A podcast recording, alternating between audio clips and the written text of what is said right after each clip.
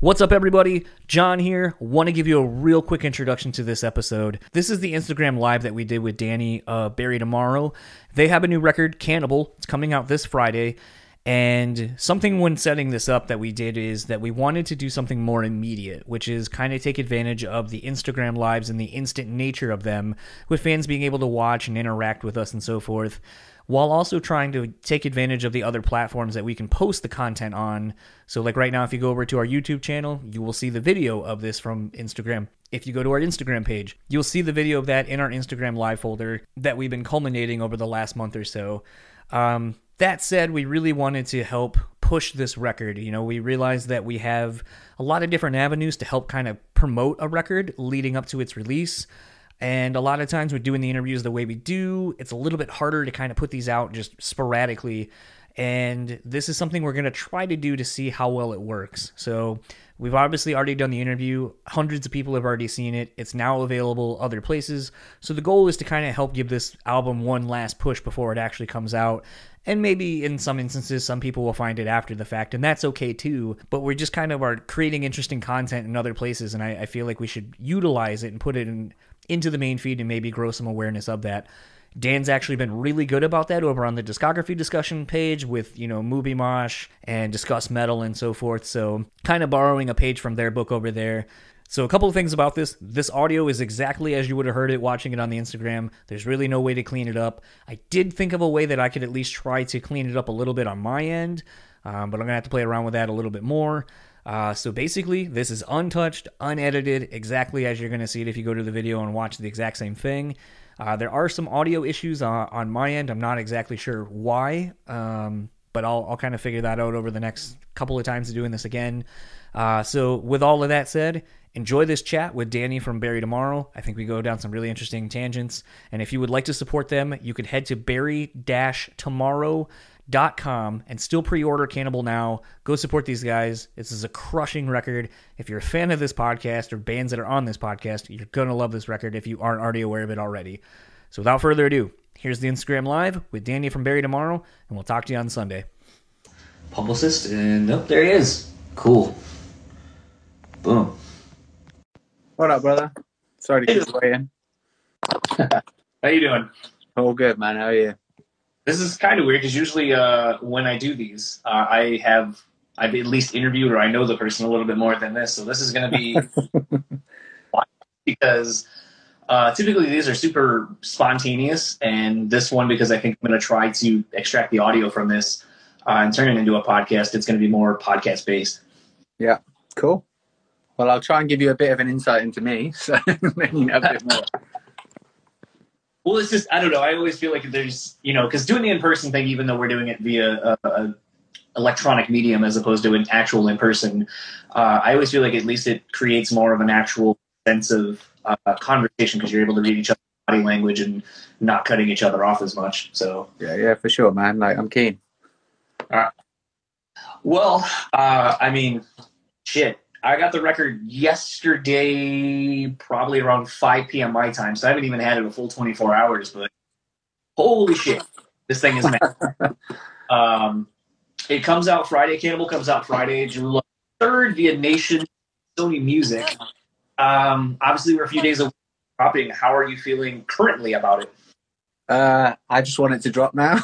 so, actually, as you can tell, my smile when um, you uh, you said you had it was great because uh, I just want people to hear it now. You know, the one of the worst parts about getting uh, being in a band is actually that horrible waiting period where you get like the record back and you kind of go, "Oh my god!" Like I just want to hear it. I want you know the fans to hear it and the most important people to hear it. You know, the people that actually that actually matter and uh, and that's always an elongated time anyway. Let alone the craziness that is the world at the moment in time. So the fact that we've had an elongated period of time that you know it's supposed to come out in April, it's come out now, and um, you know we're just really eager, man. Like it's been like six months since we recorded this record, so that's not a long, that's not a, a short amount of time to have anticipation. So the fact that it's coming out, I'm I'm nothing but stoked. The sleeps are are not happening at the moment. I'm just desperate for for it to uh, come out, really. So yeah. I think the thing been really interesting, you know, having a lot of friends who are in the touring industry and just knowing times it takes for when you recorded something to act out. Uh, I know in some instances, like I was talking with uh, Jesse Switch, and he was talking about how my record was sat for a year and done it. Yeah. Like sometimes that's a story. By the time you're already like, dude, I'm fucking over that, and I'm I'm ready here for another year or two. Oh man, there's nothing worse, dude. Like honestly, he's absolutely right. Jesse's right. I mean, Jesse's king, so you can't argue with that man. So uh, yeah, I mean, it is what it is. I think, as I said, it's always a difficult period of time. Um, but the fact that ours was kind of extended, I'm just checking that my dog's not destroying my entire house. That's why I'm walking around the house. I'm not just giving you a sweet tour, sweet tour of the crib. Um, no, I'm just checking my dog isn't destroying everything, but she's not, so that's great. Um, yeah, so I think you know it's worth the wait once it's all out and people can hear it and I think it just makes it. It's like anything, isn't it? Once you get there, you're kind of like, oh, what was I complaining about the wait for? Because it's pretty sweet that everyone's enjoying it now, so it's all good. Did you feel like the success of Black Flame really took the band, and as such, put a lot of extra on you to set the bar even higher for what you were capable of? Um, yeah, yes and no. So I like I think you know when you've been in a band as long as we have, like we're 15 years in the game, like we're not some spring chickens that worried about our kind of um, our fan base suddenly diminishing because we released a song that was slightly slightly off the wall, you know, and also in the fact that you know our band very much loves the music that we play. Um, we absolutely love metalcore music or the old school form of that, you know, Killswitch Engage, As I Lay Dying, Darkest Hour, In Flames, all of those kind of bands, Unearth, the list goes on and on of great metalcore bands. I think, you know, from from us, we we harked back to that generation, that 2006, 2007 metalcore, and and so if we continue playing that, there's almost less risk because you're kind of like, well, I'm just gonna uh, I'm just gonna play the music we love and know that our fans love, and we're really, I suppose, like one of our one of our kind of positives of our band, like a big one, is that we're really connected with our fans. You know, we we love our fans. We everyone will say they love their fans, but we love our fans. We absolutely everything we do is to try and you know mold our music into what they want to hear. We're not playing for ourselves. Like you know, um, I'd probably be if I was playing for myself in some kind of deathcore, like hardcore sludge. Sorry, in some some like hardcore, like probably sludgy band that is really heavy. But you know, we're not that. I'm not playing for myself. I'm playing for the fact that I love metalcore music, and and people seem to really connect with something that we're doing. So you just got to keep moving. So the pressure, is, I suppose, the pressure. Going back to your question, is is always there when you're in a professional band because also you want to you want to get bigger. Uh, I don't want to. I don't want to not get bigger. I want to get bigger and play to more people and tour around the world again. And like, so um, but for this one being such like an introspective album and like a personal album, the pressure kind of was alleviated anyway because it was like, well, Black Flame was Black Flame and it'll always be Black Flame. There's nothing that I can do that's ever going to change that being Black Flame. But um, this is just something new. It's a different chapter, you know. Yeah, I just you'll see way after the kind of internalized the fact they were like, yeah, there was a lot of pressure. Because you know when something like Black Flame happens and kind of start achieving more mainstream success. And maybe within the industry as well and you're starting to go from like this level now you're kind of up here then the goal from a label perspective starts going well you guys really need to kind of hit this next level and we need that single we need that big song. And so the pressures come from somewhere else other than you sometimes which then in turn starts making you second guess everything you're so that's kind of i guess more where i kind of was like was there more pressure uh, from from outside influences, maybe. Yeah, I mean, again, I think it's really hard to objectively look at that. I think you can only look at that when you're outside of it. So maybe if you ask me that question six months from now, it would be a case of being like, yeah, there's loads of pressure, man. Like, but you know, you just go for the ride. You know, like where I know that sounds really like altruistic or like you know hippie, but like for me, that is it. You know, it's just about making music and and when we get in the studio i'm not thinking i wouldn't be able to do what i do if i was thinking like oh my god what did the label think about this like it's just not what we're about we're a metal band we're rock and roll like what we're about is five dudes getting in a room and, and banging out some riffs, and that's that's really the base level of it. So I think people can get really hung up on like what's the next step and what's the next transition and what's going to make us the next big thing. And like, you know what? If you have a fan base, like that's all you need.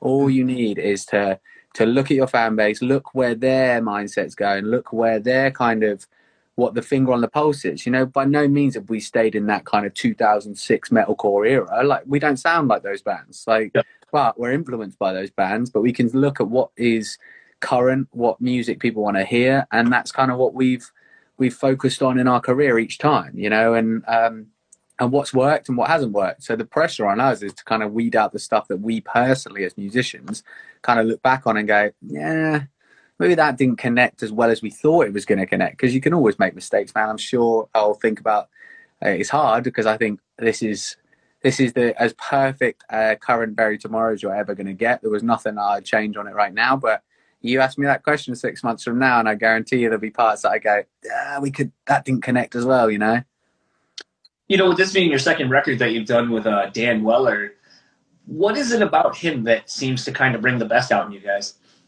you know, Dan's like the thing with Dan is that we we actually worked with Dan on our first album, Portraits, as well. Under like he was under Weller Hill production, so people don't really know it's him. But we worked with him in uh, on our first record, Portraits, and we've known him in in the band SikTh. He plays he plays for the band SikTh, and they're just ridiculously talented at what they do. Tech metal band, like just absolutely phenomenal. One of UK's shining heroes of metal when they were, you know, at their heyday, and they continue to obviously make music, but you know, we respected him, and I think that's really important. We knew he was a musician in his own right, not only just a producer.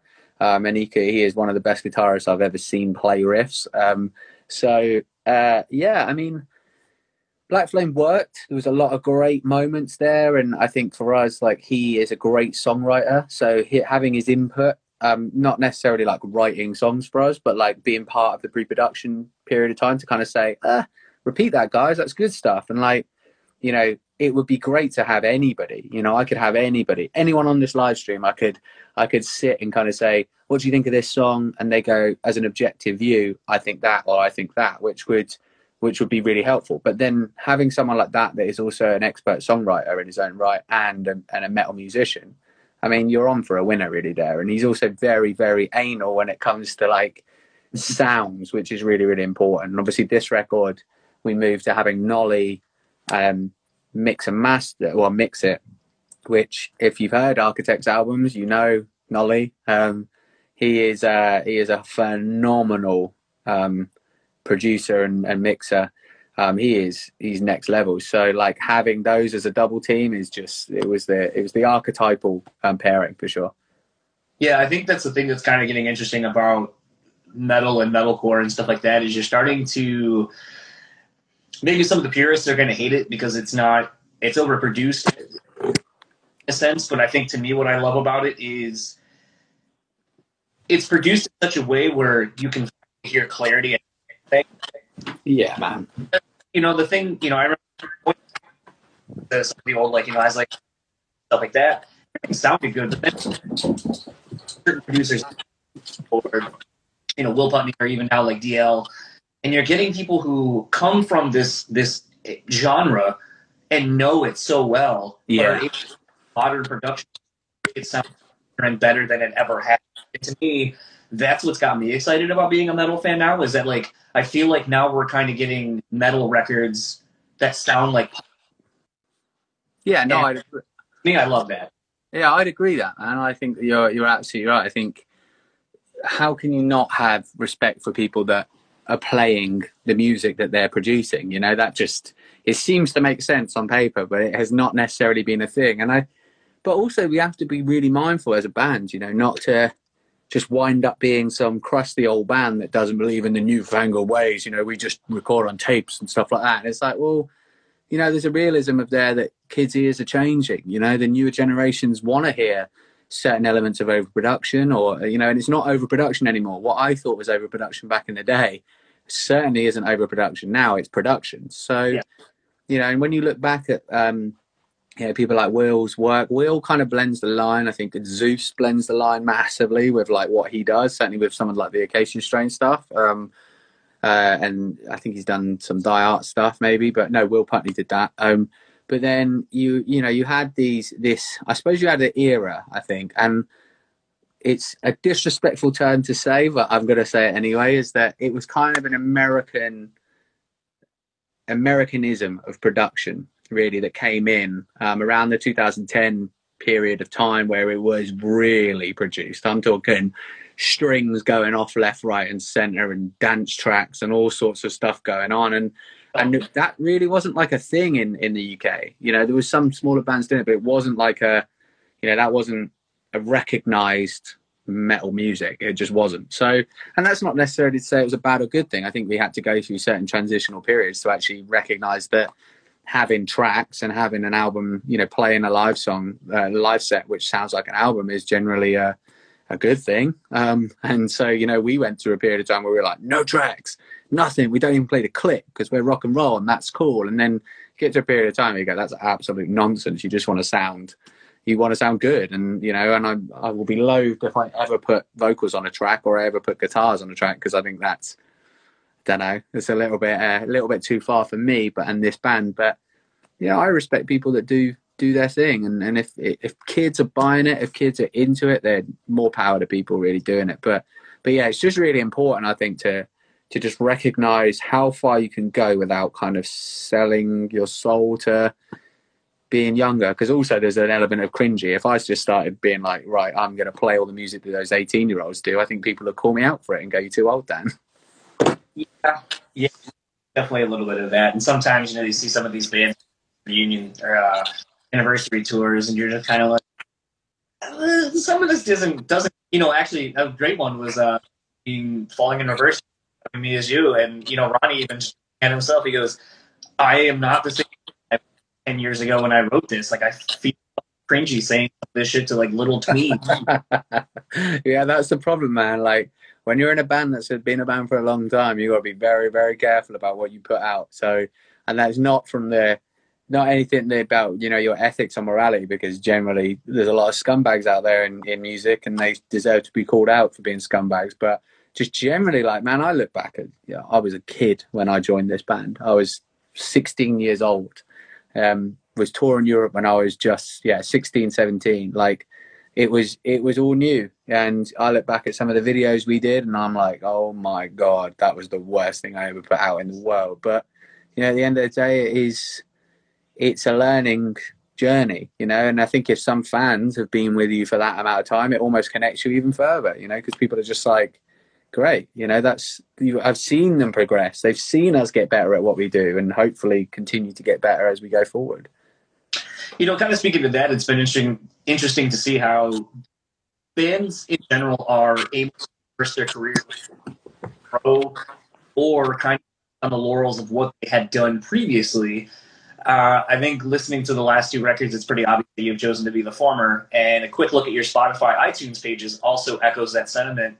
How does it feel to actually have the newest stuff be the things that are reacting and hitting the most? weird.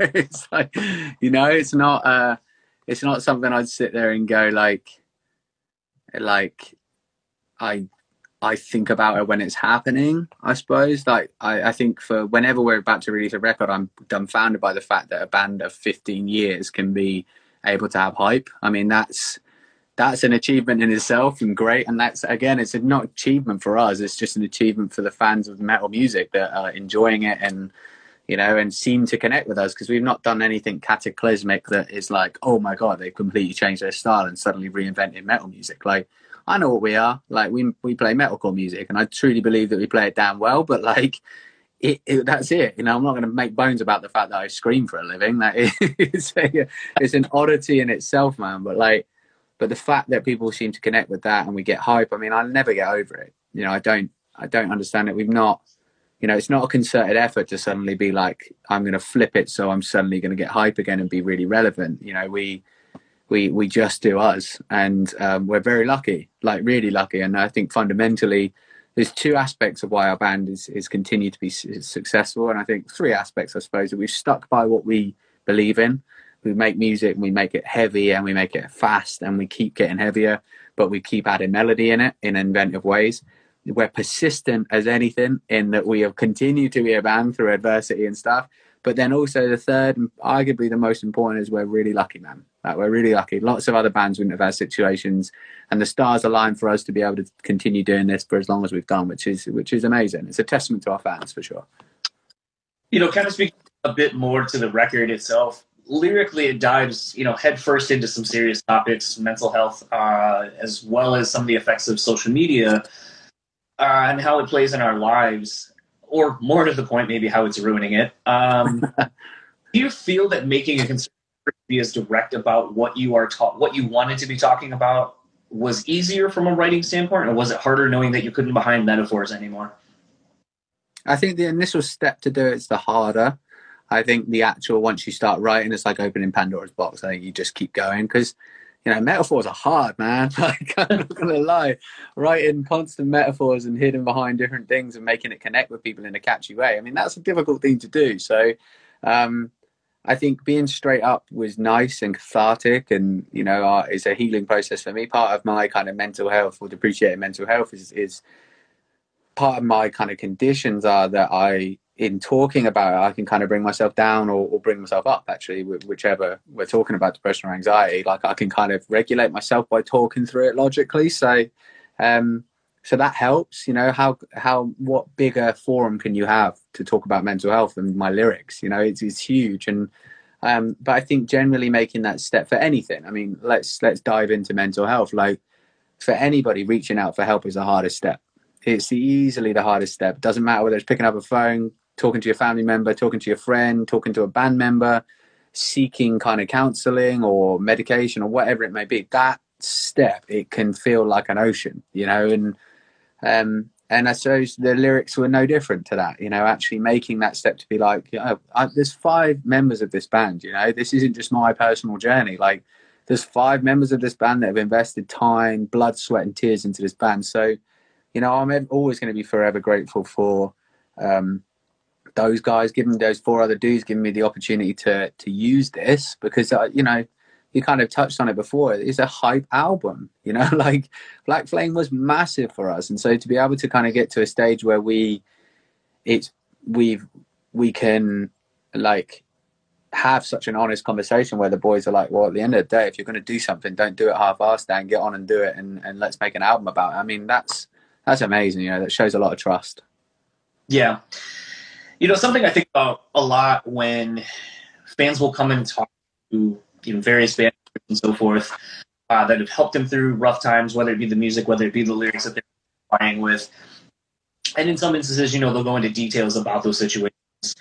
Um, I've often wondered, is it kind of taxing on you to take on sort of the emotional uh, that people are kind of maybe dumping on you night in and night out when you're working through your own stuff daily? It can be. Depends where you're at, man. Like you know, for me, again, it's another part of my kind of healing process is understanding that you're helping people. You know, one of your steps to well-being, whatever whatever way you want to talk it, universally, one of the steps to well-being is actually giving. And you know, a lot of people think about that being charity work or or you know, giving gifts or anything like that. But actually, part of the healing process for people or well-being is actually giving part of yourself to another person, whether it's in a relationship or whether it's your family and time or effort and and that's part of it you know when i when i talk to people and it's emotional and i can give them uh, a good amount of time to for them to talk and listen and um, you know that's huge. It's not only huge for them um, i'm sure and i'm hoping it is and i hope it's a cathartic process for them but also there's an element that i i'm gratified by that. I have it has a physiological response in my body where i'm like you know what? Like you're using your time well and i'm not just being in a band and just sliding through moments like that without any due thought. Um, so that's you know that's part. I'm not going to say that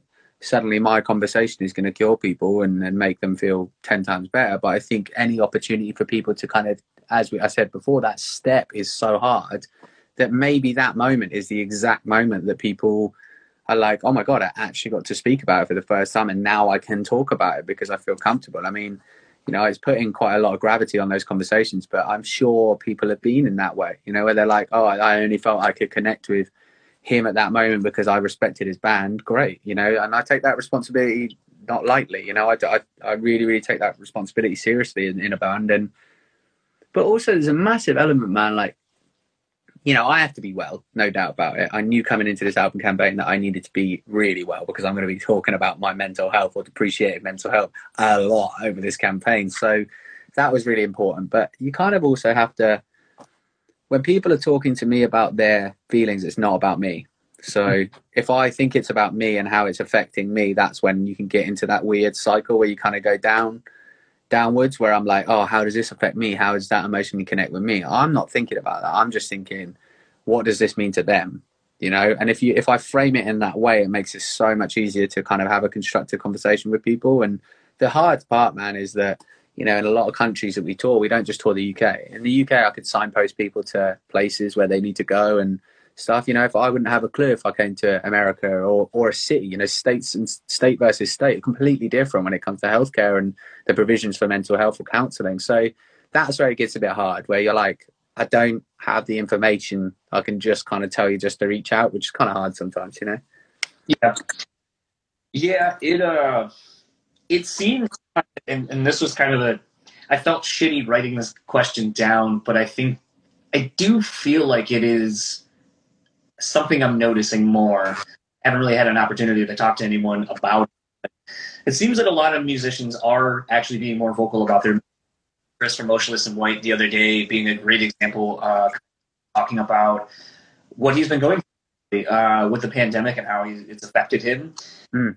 But I do wonder, it does seem that this is sort of becoming a trend. And I'm wondering if, it, if people are trying to cash in on it or if we're seeing sincerity. And the unfortunate thing is that we're conditioned because of trends we've come and seen that that's how myself as a fan maybe is looking at it. I'm like, what's the other side and what angle? Because I, you know, because you don't see a whole lot of people talking about it, and all of a sudden you're seeing an influx of people talking about it that it doesn't, it sometimes doesn't seem as genuine. Are you noticing that as well? Yeah, I think, uh, mate, I think you talked yourself through an answer there, really. I mean, it's good, you know, because I think at the end of the day, like, yes, like history has proven that people are, you know, let's be massively honest. Let's call a spade a spade, if we will. Like, the, the band's members have been scumbags. Like, that is fact foremost. Band, like, the history of rock and roll has not been marred with positivities like, do you know what I mean? It's been marred with people being, um, you taking people advantage of people. You know, where whatever you know you want to put it as. You know, music industry in general has been a, a guilty of taking advantage of of people and impressionable people that love your band. You know, however you want to put that, whatever you know slant you have on on inclusivity, equality, diversity, um, you know, sexuality, gender, like whatever you want to put that. So that is the history that we have, not only as a human race, but also as a as musicians. Metal music, take it as an even more derivative, has had to in the past use its sway in the media, not in the media, use its sway and influence to be able to gain more money because it wasn't the the the done thing. You know, doing the VIP meet and greets, you know, being rock stars, like you know, living that life, like that was a part of that game that people were playing, which is wrong. Um, so I think you know, I know that sounds like a bit of a diver, but that is the history you're as a fan thinking about. Like, okay, well, they didn't have depression last album, so why have they got depression now? You know, and I think I think there's a lot of that, and I think there's a lot of cynicism, rightly so. You should question things, you should, but what you should question it like is in a positive reframe, you should ask questions. When did that happen?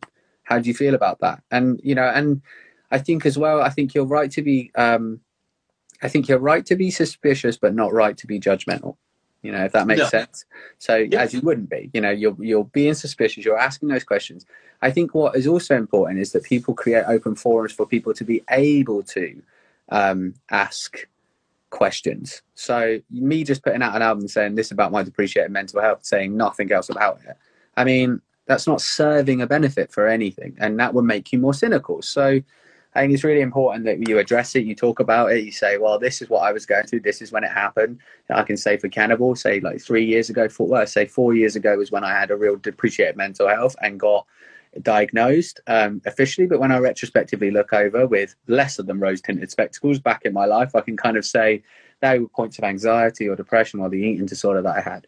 Um, but I think there's also a thin line really where um, where we should be really supportive of people and human beings. You know, um, you know, if Chris from Motionless decide, I'm not saying that you were specifically saying that point to Chris, but you know, if he decides that he wants to talk about that, that that point, what we should be more than anything is compassionate about someone that's talking about and that potentially is healing from that. So, I think if the world was less cynical and the world was more compassionate and civil, I think we'd be in a better place. You know what I mean? Like, and I think that's I think that's really tough. You know, I think it's um I think it's not an easy thing to do. I'm cynical of people. I see things and go, well, were you really addicted or were you really suffering? And I'm guilty of it as well. But you know what? That's also not my place. Like, it's not my place. I think the other thing about it, though, that a little bit harder at times is sort of the adverse of, of that, where you you were seeing people. I mean, I have no problem saying this because it's so well documented. Uh, I mean, you see someone like Johnny Craig. Uh, that dude was given so many opportunities to overcome okay. and just consistently lied about. It. And I guess that's kind of sort of the verse where you see so many people, and I'm going to just not, not focusing on musicians, but so many people who, you know, people have tried to help them. People are concerned, mm. and they're to accept the help themselves to move forward and become a better them which then ultimately will be you know create a longer life for them mm. it's one of those where it seemed to almost shift where it's have people where you're like that person's fucked up and i know they are like clearly you can see all the like how many times were we all laughing uh, scott Weiland being a just stage hammered fall down drunk and then when he dies everyone's like oh my god why did anyone you're yeah. kind of caught in two worlds where it's like you you know you have someone lying i'm fine. Well look at the video dude. Like look.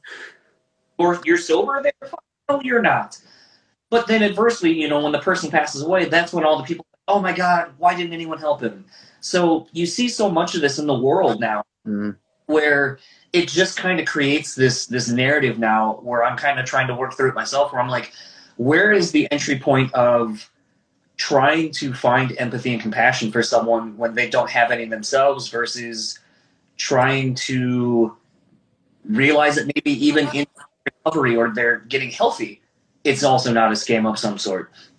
Yeah, man. I think you're. I think you're right. I think you hit on quite a few different points there, and I think you know, addiction is one of those things. I think let's say let's take addiction, and I know you weren't specifically talking about that, but addiction is one of those things that part of the condition is hiding it and lying about it and and it can be really really tricky man. There's a lot of shame and baggage when it comes to addiction whether that's drugs alcohol um, gambling whatever it is. I think there's a lot of uh, a lot of stuff that i have no idea about. I mean i clearly have an addictive personality as you clearly do as well.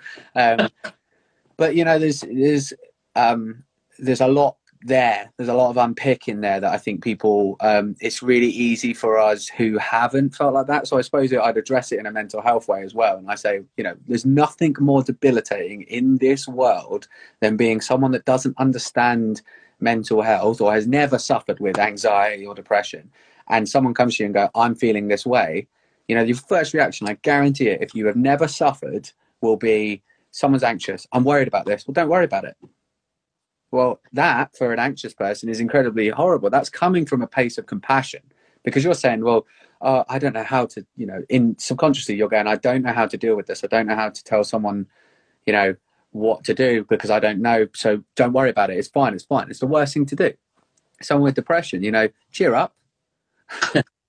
you know, and it's not done because you're trying to, you know, or trying to make them happy or make them laugh. And like, you know, and albeit that can be nice, but it's also really difficult because that's not actually benefiting anyone at that point. So I think, I think it's difficult. I think, um, I think sometimes you've got to you've got to remove yourself from that kind of situation of cynicism. Um, I think there's you know there's lots of people that talk uh, talk the talk when it comes to you know when people pass away well they shouldn't have been alcoholic or they shouldn't be um, they shouldn't have taken drugs or whatever it may be. They've given so many chances. And i think you know at base level take it back to the fact that tragically someone isn't here anymore.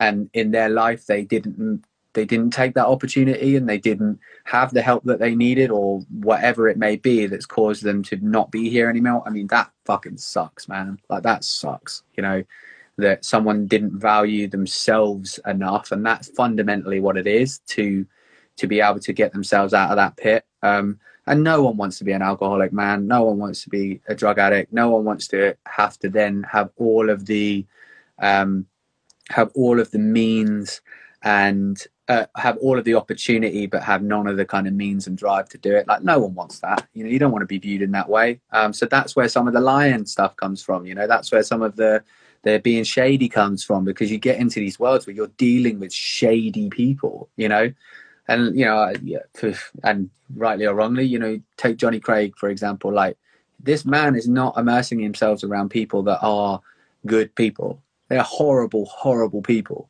You know, they are drug dealers and they're idiots and they're yes men and like, you know, and it sucks you know it sucks that someone feels like they need that for gratification and that's what it comes down to really at base level is that people are trying to gratify themselves however they may be you know and they do stupid horrible things sometimes and that sucks you know so i think i think all we can do is like less I think it's really easy to have an angry, emotive response to when you see shit like that, especially when people are shitty towards fans. I think um, which sucks. It makes you feel angry. It makes you feel abused. But I think um, I think sometimes we do need to reframe it and look back and go, you know. And I'm not saying acceptable criminal activity. I mean, if it's criminal activity, I mean that's a scumbag that need to be dealt with. But if you turn it around and kind of you see addiction, you see people not seeking the help they do. I think you have to put it back up. I just feel sorry for those people, man. Like I just feel like they are wasting such an amazing talent and you know, and the the guy that we mentioned, I mean, is one of those. The the frustration is that,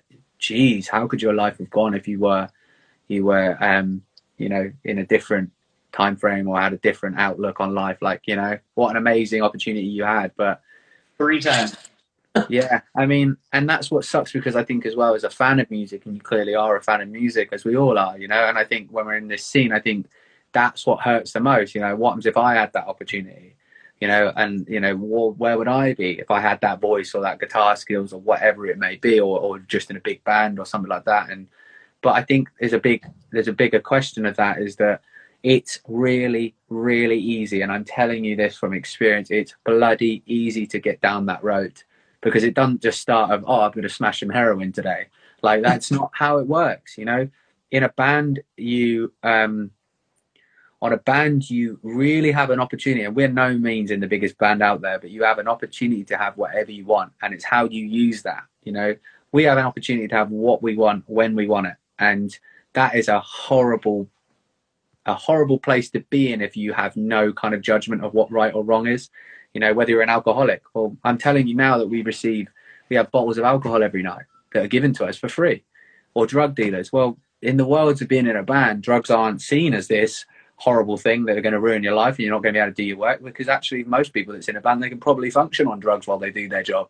You know it's yeah. not frowned upon you know so it's hard man. I, I, I do i don't i don't believe in kind of um i don't I don't respect it, but I can understand it if that makes sense. I, I can understand how someone could get into that position. And then you're in a position where you're like, oh my God, like one day someone just wakes up and goes, Jesus, I wasted my life, which I can only see as a as a shameful thing, you know? Yeah, I think the person who low necessarily not how to say their name. Uh, you guys talk about Johnny, and while I do probably not be those like him should take some full blame. Um, I think he had actually. I know he on uh, just. So I don't think it's out. Uh, Friends free podcast, and there was a, a friend was like, "Dude, said this." And I don't want to give it away, so it when and if it comes, uh, that will be a really eye. thing about Johnny is love him or hate him, dude. Pretty much everything which is shocking. Um, which usually that's kind of in recovery as far as I that's kind of usually one of the first things that sparks thing is you're willing to admit to yourself you're the like the beginning of all the problems. Like you need to fix your. Still having issues on my side. I see a lot of people commenting on that. A little bit, bro. Oh, okay. Um, but basically, everybody gets to the point where they realize that they have to change themselves first and foremost, and then from there, the healing process and everything can kind of begin. And I don't know with that dude. It seems like he wants to, and then just I don't know. If, again, I don't know if that's the perpetual state of the lie that he's constantly in, lying to himself, lying to us. But also, bro, it's it's one of those things that you know you hope that people realise that that before something cataclysmic happens, whether they're in a point of no return, which I don't believe anyone is, but there are positions where people will get into to horrible states, or, or you know they end up not being here anymore, and that that is real tragedy, you know, and and it's such a cataclysmic waste of life, you know, and that and that sucks, man. Like I, I can't look at that from any other position of I just feel sorry for that man. Like and it's so easy in a like a from a position of as that's the reason why I tangibly linked it to kind of mental health and and the position that people feel when they're when they're so debilitated or unable to help people is that you know it's it's really really easy for us to look like that. And it's also weird because we live in a world where we're so emotionally connected with people on this personal level. Dude like i think that you get what i'm talking about. I think you could listen to our music and love it and get the lyrics but do you know what I go through? No. And do I know what you go through? No. But when we're in music, you know, we when we listen to a band, we just we see them as a personality, we see them as a persona, and we we see all the headlines and we see all of that stuff, and we just think, well, we know what they do in their spare time. I don't have a clue what Johnny Craig does in his spare time. Uh, I know that some of it's pretty shady, and it's it probably shouldn't happen, but you know, like, and I think it's easy, isn't it, for us to then go, well, I know that he had all the opportunities in the world to change. But actually, you know, and I'll bring it away from from him, but like anyone in that position, you know, that it's really, really important that you. And I think this will be probably a first step for a lot of people is you value yourself and your life and you love yourself. And I know that sounds really like holistic in its nature, but it's so, so important that we value ourselves and we we look after ourselves and we give ourselves the opportunity to be better than what we are um, because we're all on a journey of self discovery and being better human beings and learning public interactions. And and if anything's taught us over the last couple of years it's all you know the last 10 years is we need to educate ourselves on all things. Doesn't matter what i'm talking about whether i'm talking about race religion sexuality gender equality inequalities of all kind. We all need to take a good hard look at us what who we are what we've said in the past and what we're going to say in the future, um, what we're going to do in the future. I mean, that's the form, not just what we're going to say, what we're going to do differently in the future. Um, and if everyone could kind of do that, I think you then have a really good overview of like yourself and what your part to play in this world is. But I think, you know, I feel, I think fundamentally the answer, I just feel sorry for people that are in a position where they feel that that is, that is their part to play and, and that's what they gratify on, you know?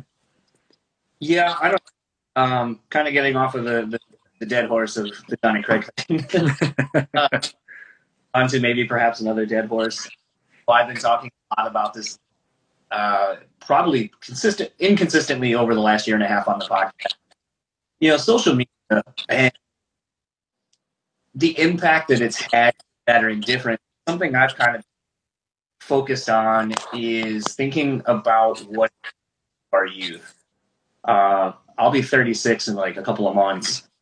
So I remember when the internet didn't exist, and you know, being able to carry on um, at length, talking about a lot of different things, being I don't want to say being knowledgeable on a lot of, but having being able to talk about a lot of different shit. You just were enamored with life. Um, you didn't have so many things pulled away, and now I you know, like when I go to bars, might be three or four people, and everyone's mm. and you're not even having a conversation with people. So for me, it's one of those where I'm wondering if the social media is going to next ten years we're going to nations of it where we culture where maybe you say something, no, I don't like you, so on, I don't have to see that. Be challenged to way. And I think that's thing that I'm you, how you feel about it. Mm, yeah, I mean, I'm probably the same, man. I think for me, I think there's a lot of negatives and a lot of positives. I think we sit very much in the middle. I think the technological advancement of our race, I think we'll look back retrospectively at some point and kind of be like, whoa, like, because it's really hard to see, you know, when you think about the Industrial Revolution or the take it back to like the Bronze Age and the Iron Age, and then moving all the way up to the Industrial Revolution and and all of that stuff. It's really easy to kind of look back and go, oh my god, like how did how did they come up with the light bulb, or how did they come up with electricity, and how did they come up with the internet, and all sorts of things. And when you go back, then it's really easy to do that. I do think we'll get to a point where we look back at this point and go, what an advancement. I mean, as you said, you know, it's only a couple of generations. You're only six years older than me. Um, you know, I remember the days of dial up and not really having internet and it being kind of transitioning into Windows and how that looks and, you know, desktop friendly and then moving towards Wi Fi and then moving towards kind of touch screens and tablets and, you know, and if we take it over 30 years, let's just take that kind of time frame. I mean, what the hell happened? Like, it's insane the touch of a button, you know. I remember watching Minority Report avidly and watching that movie and seeing them do all the tablet things and the movement and the stretching in and out and it was all like this. And and I look back I remember thinking like whoa imagine if the world got to that. And then literally like five years later or 10 years now I suppose we are and we've all got it. We're doing it right now you know and so the technological advancements I think are incredibly positive. I think another positive is that people can form their own opinions. Um, they can link with people that have similar opinions to them, rightly or wrongly. So that also links with the other side of things where people can gather steam and uh, who are appalling human beings and really shouldn't be allowed to have a public platform can now. So that sucks. Um, but actually, you know, people, there's kids out there that, you know, are in perhaps countries that, that, um, don't promote certain aspects of, you know, equality. Let's take equality and inclusivity and like, and that now can connect with people and see that actually they're normal and that you know that's okay to feel in that way or be that way or be pissed off that you're not in that way. So that's a you know huge huge um, benefit. The access of information is absolutely unreal like amazing. So you know when i said before you need to educate yourself well people can do that now. They don't need to go down to a library and pick up you know books about a certain subject or you know and albeit be it that i'd like to see books continue you know rather than um, just digital online articles but it's important that, that people can do that. Negative of that is that people can see everything you know they can see they're exposed at an early age to stuff that you know i just want kids to go out and play man. I just want kids to have social interactions with each other and understand the nuances of like you know not saying something in a bad way or or how to make friends or how to you know adapt themselves for social situations which is the biggest key part of social interaction is that you know i know how i'm going i can adapt it when talking to you and we've only just met. So it's like that that's because of time after time learning about different interactions from the kid all the way up. And you know kids don't play anymore man. Like there's just they get on shooting games or they talk online or it's all about Snapchat and stuff like that. And that sounds really old and really like archaic, but you know, it's really important. It's fundamentally human nature to to have those social interactions in your early years. Um, but that being said, do the positives outweigh the negatives? Um, I would I would say so. I would say so. I, th- I think there's there's such an opportunity for connection now. I said this right at the start of like um, about uh, COVID and people are talking about social distancing, social distancing everywhere. You write it down. Oh my God, there's social distancing. There's no such thing as social distancing. It should be abolished from this world because it's physical distancing. That is what we are doing through COVID. That's what we should be telling people to do is you should be physically distancing from people. Social distancing, when you put it down on absolute um, core base level, means nothing. It actually means you're a recluse so right. what we should be doing is more socially interactive with other people, but on a digital platform at this moment in time. You know, so I think it's powerful, man. We can have this conversation. We can talk about our opinions we can interact and it's great and i think perhaps actually the um the transition to like face to face online stuff is real is a real benefit because i think you can get those cues from each other not albeit it's not it doesn't replace you know face to face interaction, but you can get cues you know when you're talking you know what how that connected you know when i i know when you're thinking about something because you looked at over to the side like you know it's that but, Hour limit. you know you look at you look at those things and and that's really important you know and and so yeah i don't know i think you're right to be worried but i think if everyone had a level of worry there i think we'd be all right because i think you know parents are responsible they should be responsible they should be looking after their kids and looking at what they're doing on screen time and they should be we should also you know Sacha Baron Cohen is uh, uh, has recently put out a thing about facebook and there's a huge thing about facebook about actually you know they need to have an element of control, albeit I don't want it to be fully mediated and, and blah blah blah blah and, and they can do what they want. But there's a level of like protecting the youth on what they see and hate speech and all of that stuff, I think is really, really important. So so we'll see a transition. I'm hoping so. I'm hoping over the next few years we start to see a little bit more common sense come into it because we just run with pace, man. Like we're just learning as fast as we can. FaceTime wasn't a thing five years ago. So it's it's Yeah. crazy, man. It was really weird. I was thinking of and all the that I take in between podcasts. I don't remember where on or where I heard. I can hear my audio being weird again. I don't know why. Um. So I heard. Let's see. Why is it doing? Really weird. Let's try that. Right. I don't need to echo on myself now. Um, so it was kind of weird. Someone was talking about how they were one of the first to kind of bust through the door. Oh, it was Garza from Suicide Silence in regards to doing the digital world tour. And I kind of thought about that concept of being the first to do something and just in a visual sense of like, you go through and then you're just like, holy shit, I'm here. Now what? And I've thought about how you could apply that to so many things where if you, you know, we're the first connections and such do that we're just kind of going now what now what where do we go and it made me laugh because i realized how how accurate that message is Dude, it's it is so accurate, man. It, it, touches a lot of notes there. You can only need to look at this current pandemic, and you know we're learning. We were learning at a slower rate than the virus was taking hold, and I think you know that's that's a crazy place to be in. But what we're not doing, what human race aren't good at, is taking taking a stop, a breather, and a, a you know readdress. You know, going, all right, okay, this is where we're at. Stock take. What now? We've got those in places. How is this going to affect us in the future? How is that going to affect our kids in the future? What we tend to do is go, this is a really good idea. Oh my God, yeah, it's a really good idea. Is that going to sell? Is, is this going to make us lots of money? Okay, cool. You know, ethics and morality come 10th on the list, if not lower, you know, with people going, well, are we going to make money out of this? And is this easily replicable or are we going to trademark it? And that is generally how people do things. Um, so, you know, um, yeah, I think it's a really cool concept to think that's you know, and it's very accurate about digital age of like, oh my god, we're it's an all-consuming beast now. How are you? How can you go to Mark Zuckerberg now and say you need to control this all-consuming beast? I think like I think back to like Google and when that was set up and like how the hell can you manage that now? Like the thought process just baffles my mind, you know. And these are hyper intelligent people that could never have foreseen how um, crazy this world or their digital innovations could be. You know, how could they?